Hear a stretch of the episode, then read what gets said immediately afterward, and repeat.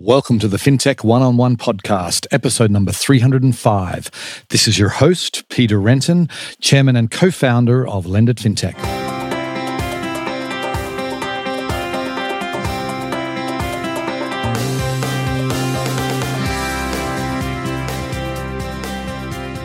Before we start this episode, I want to tell you about a brand new event from Lendit FinTech.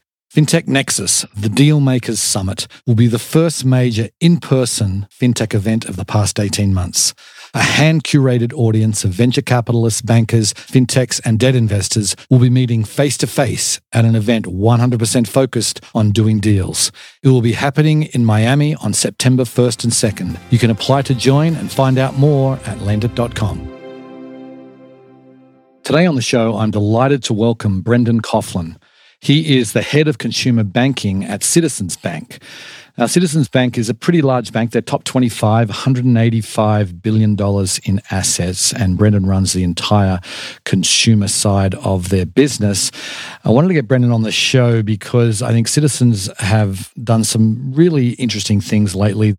They have uh, a standalone digital bank called Citizens Access, which we get into in some depth. You know, they just recently acquired the branches of HSBC, their East Coast branches. So we talk about that, and we talk about how digital is going to interface with the branch and what the role of each of those things are. We talk about sort of omni channel banking, where you can go into any channel and have a similar experience.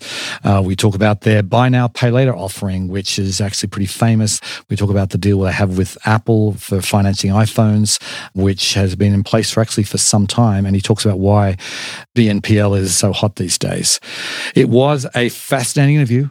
Hope you enjoy the show. Welcome to the podcast, Brendan. Thanks for having me. My pleasure. So, uh, let's get started maybe with giving the listeners a little bit of background about uh, about what you've done, particularly you know, before you got to Citizens and what you've been doing since you got there. Yeah, uh, sounds good. Well, I started my career. and my my entire career has been in banking. I started my career at Fleet Bank, an old New England bank that ultimately got bought by Bank of America. I was there for three or four years doing a variety of roles. You know, started in one of the traditional banking training programs. Actually, not many of those exist anymore, but it was really a fascinating experience. And yeah, stayed with Bank of America for about a year, and then came over to Citizens. And I've been uh, doing just about every job you could possibly do at Citizens in the consumer bank. I've been here for 17 years. Wow, it's been quite a long run.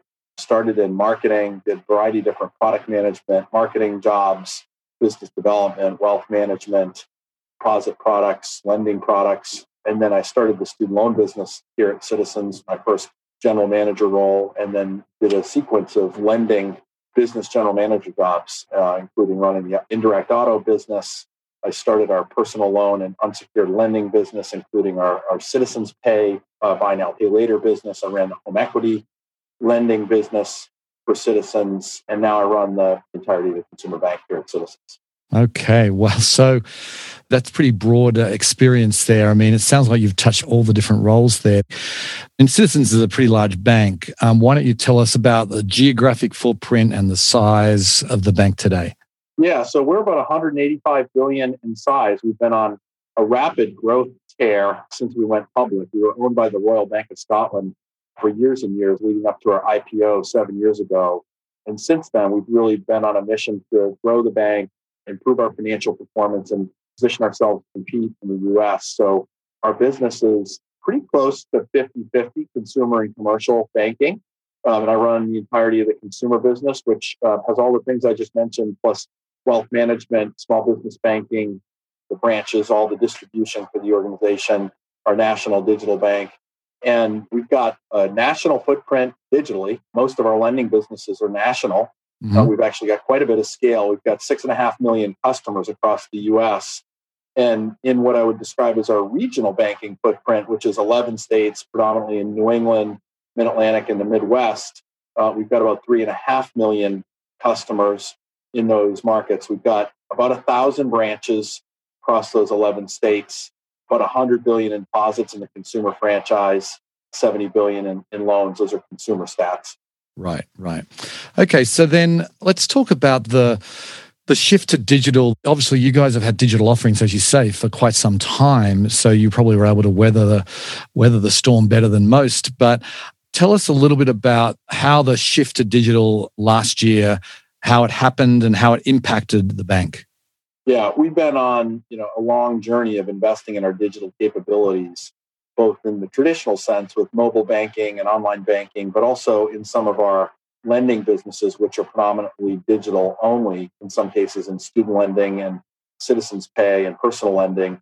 So we've been at the digital mission for a while. Uh, it's been a principal transformation tenant of the bank. And prior to COVID, we were beginning to lean in even harder to position the bank for a digital first organization. Now, I would tell you, I am a big believer of the omni channel experience and the combination of human and digital.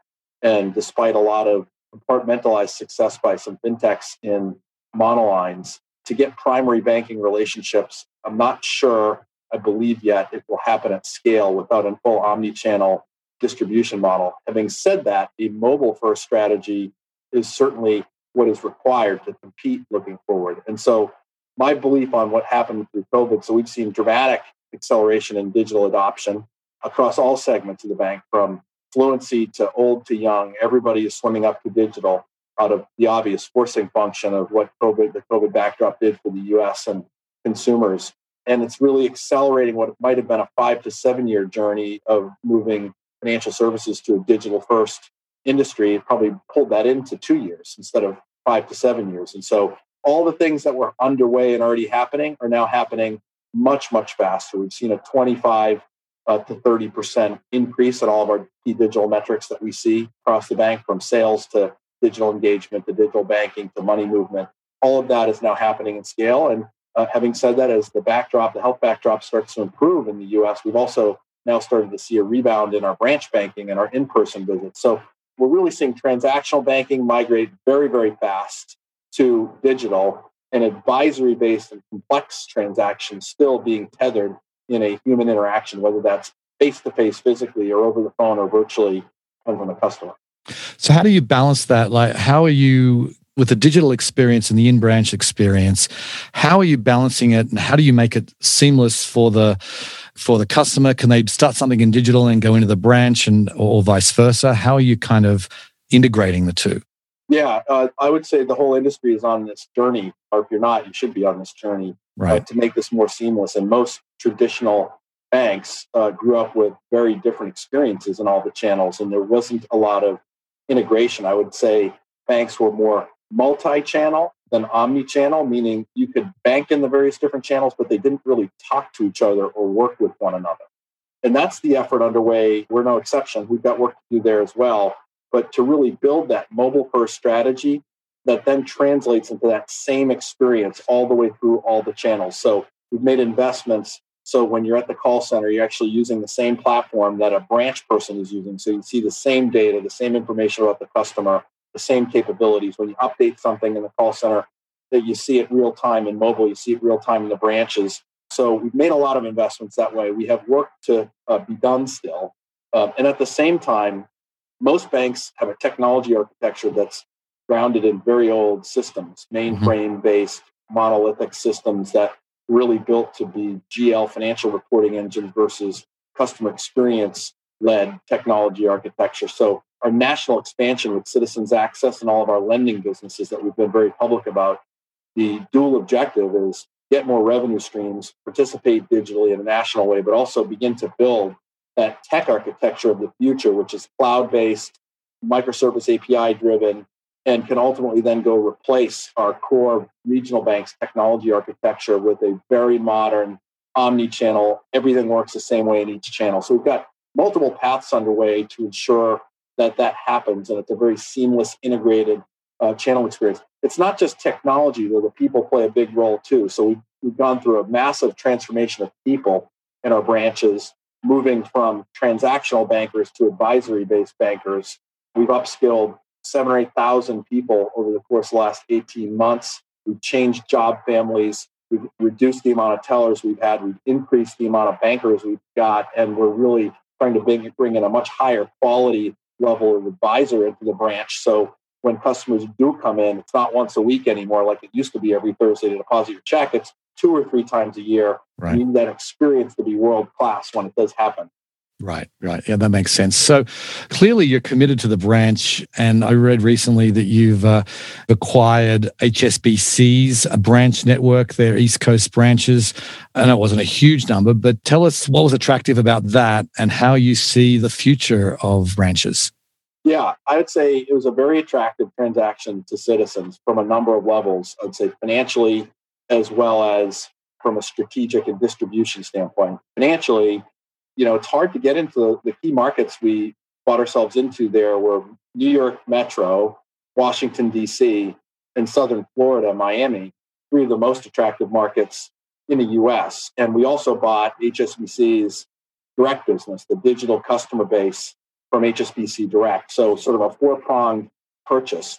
And typically, getting into those markets requires an acquisition that has a very sizable premium to get in get into the market. And you know, given the state of uh, multiple large regional banks already tied up in M&A, combined with the big nationals already in Manhattan principally, combined with the profile of the customer base that HSB was selling, we got it for a very affordable premium of 2% deposit premium. Typically, those deals trade for 5 6% deposit premium. So financially, it was a very low risk, high reward transaction for the bank. It got us a lot of deposits, lower cost deposits that will help us manage our deposit betas as rates inevitably start ticking back up. Now, strategically, getting into those three markets is very important. It's a big fill in deal for us. We're very strong in the Northeast, but Manhattan was a very obvious hole in our distribution. Mm-hmm. Very strong upstate New York, and we had businesses in Manhattan, but not necessarily full service retail bank. And so getting those 80 branches from HSBC that was heavy loaded in Manhattan, but also had 10 or 12 in Washington, D.C. and five or six in Manhattan, really starts to position us as an East Coast force and fills in some key distribution and starts to extend us further south. And then in Florida, we already had an expansion underway to service our snowbird population. And we had opened two wealth centers, West Palm and Naples. This helps us to expand our distribution, really cover our existing customers and start to find new revenue pools. So we view it as a low risk financial transaction with a lot of upside to position a franchise going forward. And uh, tying into my my comments about omni-channel strategy, it will certainly require an exceptional mobile first experience that sits on top of this, but leveraging these points of presence as an advisory based center to get really deep relationships in the mass affluent and affluent customer base is really what we're after. Right, right. And so then what do you see then as the role of the branch? I mean, you talked about doing more complex transactions, but are you, is it about deposit gathering? I mean, people might see a branch open up an account because they know they can go to a branch, but they might not intend to go there on a regular basis. But what do you see as the role of the branch? Yeah, I, I would say twofold. One is really it's not a transactional center anymore for us. It's an advisory center. And you, right. so you see the role of brick and mortar in organizations that do this well. You've got a much thinner network but when you come in the quality of people and the level of advice is significant and very sophisticated. And so we've rebuilt all of our branches to have smaller square footage. You don't need these big monolithic ginormous marble pillar branches anymore. You need something that's intimate has privacy and office space for a financial advisor or a mortgage loan officer to talk to a customer. And what we're seeing is customers are coming in for those life events. Help me think about how to get my kids to school. Help me plan for retirement. Help me think about you know refinancing my mortgage. So the role of the branch for me principally is deepening. So it's an advisory center. We get a customer to bank with us. Those are the places they want to go. In fact, we saw a customer research paper the other day, which is a little counterintuitive, but under 40 customers actually view the branch as importantly as the over 60 population hmm. does in terms of how they do their banking. They just use it very, very differently. They don't want to be there every day or every week, but they feel much better about the brand and the bank knowing they have access to it in those moments that matter. So it's the moments that matter distribution part of our footprint. Now, I think if you don't have it, what we're seeing in the market, and Citizens is in the space too, we have sort of a number of fintechs within a big regional bank in monoline digital lending businesses. I think organizations have been very successful on those life event transactional products, a student loan, a mortgage, buy now, pay later, high yield savings. but not many have brought it all together. And typically that is also the role of physical presence is to allow your capabilities that are fragmented and monoline to bring it together under the umbrella of a brand and a customer relationship to support those very slick singular customer experiences that organizations offer. Mm-hmm, mm-hmm. Yeah, that makes sense. So then I want to talk about citizens access. I mean, maybe you could describe it. Is this a standalone digital bank that you talked about, you know, new technology, no legacy technology in there, but maybe you could just spend a couple of minutes describing it. Yeah, so Citizens Access really is in its current state a direct bank. It's a traditional, it's almost sort of a separate entity from Citizens Bank in that it's not interoperable at all. It's not a separate entity, but it's a separate customer experience. And it provides high yield savings and high yield CDs to the digital savvy customer that doesn't see the value in brick and mortar for that particular part of their financial lives. And they value the higher rates that we don't pay a lot of fixed cost and we roll it back into interest rates. So in its current form, that's what it is. And it's been very, very successful for us. We've been very public about our national aspirations. And so what we're doing with Citizens Access is at the same time, I've got Citizens Access, which is our deposit platform. We've got a number of national businesses that are also digital, student lending, which is a cornerstone business for this franchise, Citizens Pay, national mortgage business, a national auto business, a national cards business. So our national strategy aims at taking citizens access as the core chassis and platform and folding in all of our other national businesses under a single umbrella that will aim to target nationally and digitally the young professional segment mm. for a period of time. So there's an integration strategy that we're well underway to re-platform all the technology, integrate it in a very interoperable way, and go to market nationally as one force, one bank with all these capabilities that combine and provide for an exceptional service for young professionals. From there, we don't expect citizens access and our whole national strategy to be a separate and independent entity forevermore. The idea is that our regional bank and our national bank come together as a singular mobile first bank with all of these integrated capabilities. And we lever the investments we're making in citizens access on technology to then go get placed in our traditional regional banking franchise over time. And so that's the journey that we're on to create a national mobile first bank. Interesting, interesting. So then when you talk to your customers, is that what they want? I'm thinking about from a digital perspective, the customers that are that are coming to citizens today, like they might come to Citizens Access because you've got a good rate on a savings account. And do they want to sort of manage this all in one place, all on a mobile phone, or what do they want?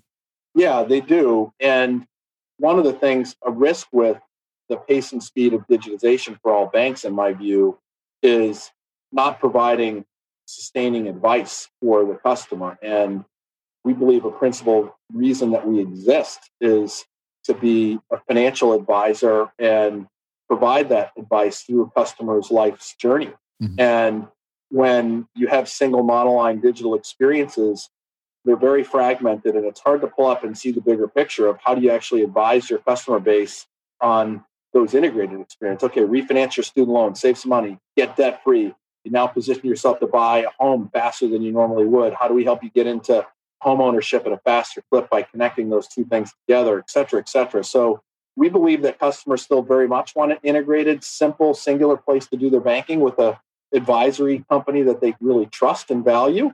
And that's why we're connecting all these things together and integrating this value proposition in a digital first way. What they want from us is exceptionally frictionless, simple banking.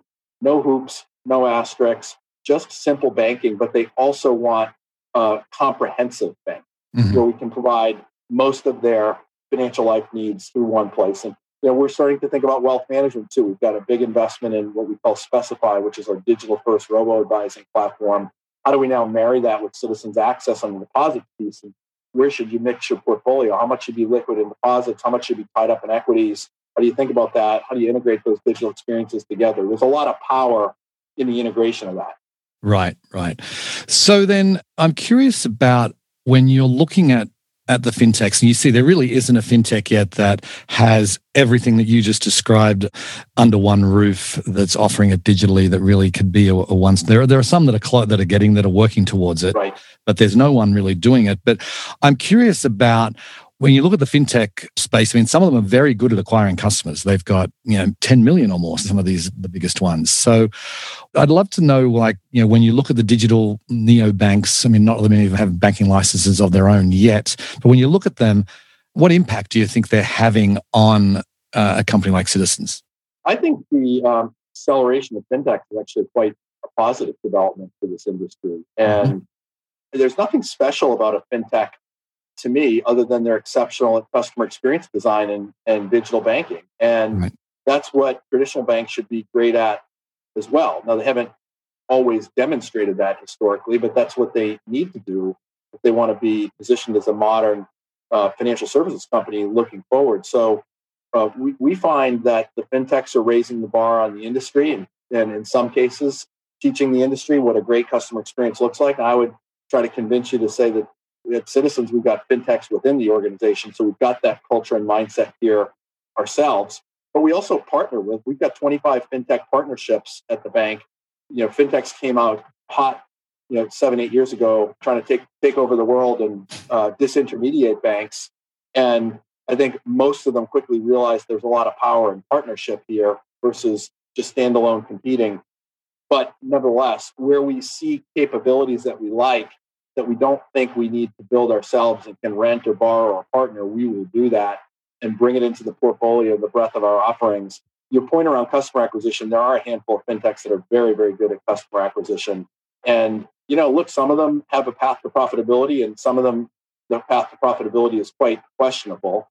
And so the big question in my mind is how do you lever that customer acquisition and the excitement and energy and the valuations that come with scale to actually a sustaining business model over time that leads to long-term profitability. Right. And you know, banks have been historically pretty good at customer acquisition too. Fintechs have a knack to simplify the value propositions too. And I think over the years, traditional banks haven't done as good of a job of stepping up to the plate for that level of simplification of their business model. So, in a lot of ways, it's a forcing function for the industry to move down the path of simple banking and digital banking, which I actually quite like. Right, right, right. Okay, I want to switch gears a little bit and talk about one of your offerings. You've mentioned a couple of times a buy now, pay later. I mean, you've been um, really a, I would say, a trailblazer in some of this. Mean, you've worked with the, the likes of Apple and, and Microsoft. But I'd love to get your perspective as someone who's really been heavily involved in this, and suddenly you've seen in the last 18 months this explosion in popularity and you know the valuations that some of these companies are now public. And why do you think buy now, pay later is suddenly so hot? Yeah. Well, look, there's a lot of a lot to this industry. First of all, I would say not all things buy now, pay later are made the same. And you know, there's sort of quote unquote buy now, pay later that's been appended to the back of a credit card value proposition. And some of those organizations have had some credit issues with that because they haven't designed their customer experience in a way to get positive select. And you have buy now, pay later that's more point of sale financing, which is an integrated part of a purchase path for a customer to a product and service. We mm-hmm. love that part of the business. And that's the part of the business that we're in. I would say when we got into the business, really we saw a trend in consumers where coming off the financial crisis, they were saying, hey, look, uh, cards, credit cards traditionally just aren't structured in a very responsible way for me. You pay interest over a really extended period of time. And I want to be able to finance purchases in a way where I can hide into my budgeting and I know I'm not getting overextended. And so we saw that trend and we said, well, let's really get on that. And then you look at how merchants in the past had offered financing. And to be candid with you, I was a little disgusted with it in parts to say preferred interest, a lot of asterisks and trapdoors in the way the product was constructed that allowed for some of these issuers to make a lot of money on this and allowed for the merchant to just offer financing without necessarily really and they were viewing financing as a revenue stream by itself versus right. a value prop and so there's disruption ripe here. And so we came in with a really responsibly structured product. We started, to your uh, point, with Apple. That was our first foray into buy now, pay later. And we partnered with them. We found, uh, obviously, one of the biggest companies in the world that was very forward leaning with us to say, look, if we can do this right, we can not only provide great financing, we can actually transform the value proposition for you all, Apple, uh, in the way you sell your iPhones. And at the time, the carriers were still offering those two year contracts where you paid $199 for your phone, dramatically discounted, and buying your phone wasn't as digital. You were sleeping out in front of the Apple store, getting all excited about it. It was those days. and the iPhone upgrade program not only offered financing, but it fundamentally transformed the way Apple sold their iPhone and, and made the carriers change their business model too. And now we've got customers on a one year purchase cycle instead of a two year purchase cycle with Apple, which is quite helpful for them. But they were savvy enough to say this is a top of funnel decision for us, not a bottom of funnel. What I mean right. by that is you're restructuring the way you sell the phone versus offering financing after the customer's made their purchase decision. And as a result, it's really been exploding with growth. And also, we offered at 0% interest. And so you don't get the customer that desperately needs credit in for the program. You're getting, you know, any consumer that has an affinity to Apple sees value in the program. So we really built off of that and then uh, partnered with Microsoft for their all access Xbox program, which is going incredibly well. We just announced the partnership with BJ's Wholesale Club to do the same in their clubs.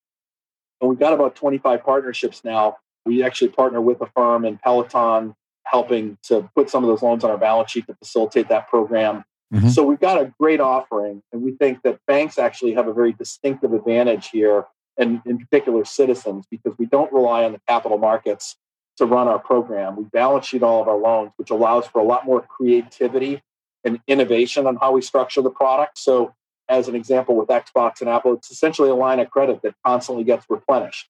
Right. You buy a phone, you buy an Xbox, you pay it off, you get another one. Putting you on this VIP program to stay very engaged with that brand. That's a hard product construct push up to the capital markets where you don't know if that line's going to get reused or not reused.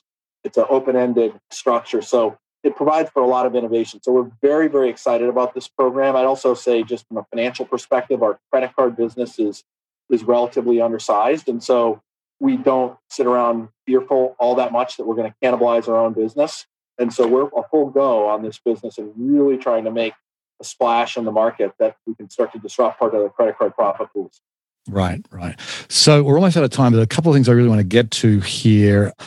You mentioned you've got like 25 fintech partnerships. I mean, you mentioned Affirm, but I'm curious, can you maybe delve into one or two of those partnerships and describe sort of what you're looking for, how the fintechs are helping you? Yeah. So we have a handful on, I would say, sort of um, loan arrangements where we're essentially providing access to capital. So Affirm's one, SoFi's one, where it's a great, healthy partnership. We're frenemies. right. we're competing with both of them in some capacity and also helping them and helping ourselves by growing loans and providing capital to customers. So we have that flavor of fintech partnership. And then I'd say we've got a flavor of fintech partnership where it's a great offering for our customers, but it's not necessarily a place where citizens believes we need to place our bets to be the most distinctive. So we're okay renting. And one of those would be our partnership with Sigfig around robo advising. We're a full bank. We've got a big wealth management company, but we don't feel the need to go it alone and build our own robo advisory platform. We'll rent that from a partner that's done a great job already. And it's okay if it's not distinctive and a couple banks rent it. It's a great capability to bring to our customers. So we've got a few that are in that flavor. And then we have a, you know, a handful that I would say are enabling in nature. So it's a great experience enabler to create frictionless, more digital, straight through processing. So Plaid would be a great example of that, where we partner with them to say, okay, help us get more seamless access to customers' data so we can cut the corner on underwriting on a mortgage or home equity and scrape in their income that exists at a different bank. And we don't have to ask the customer for paperwork. So it's a win win.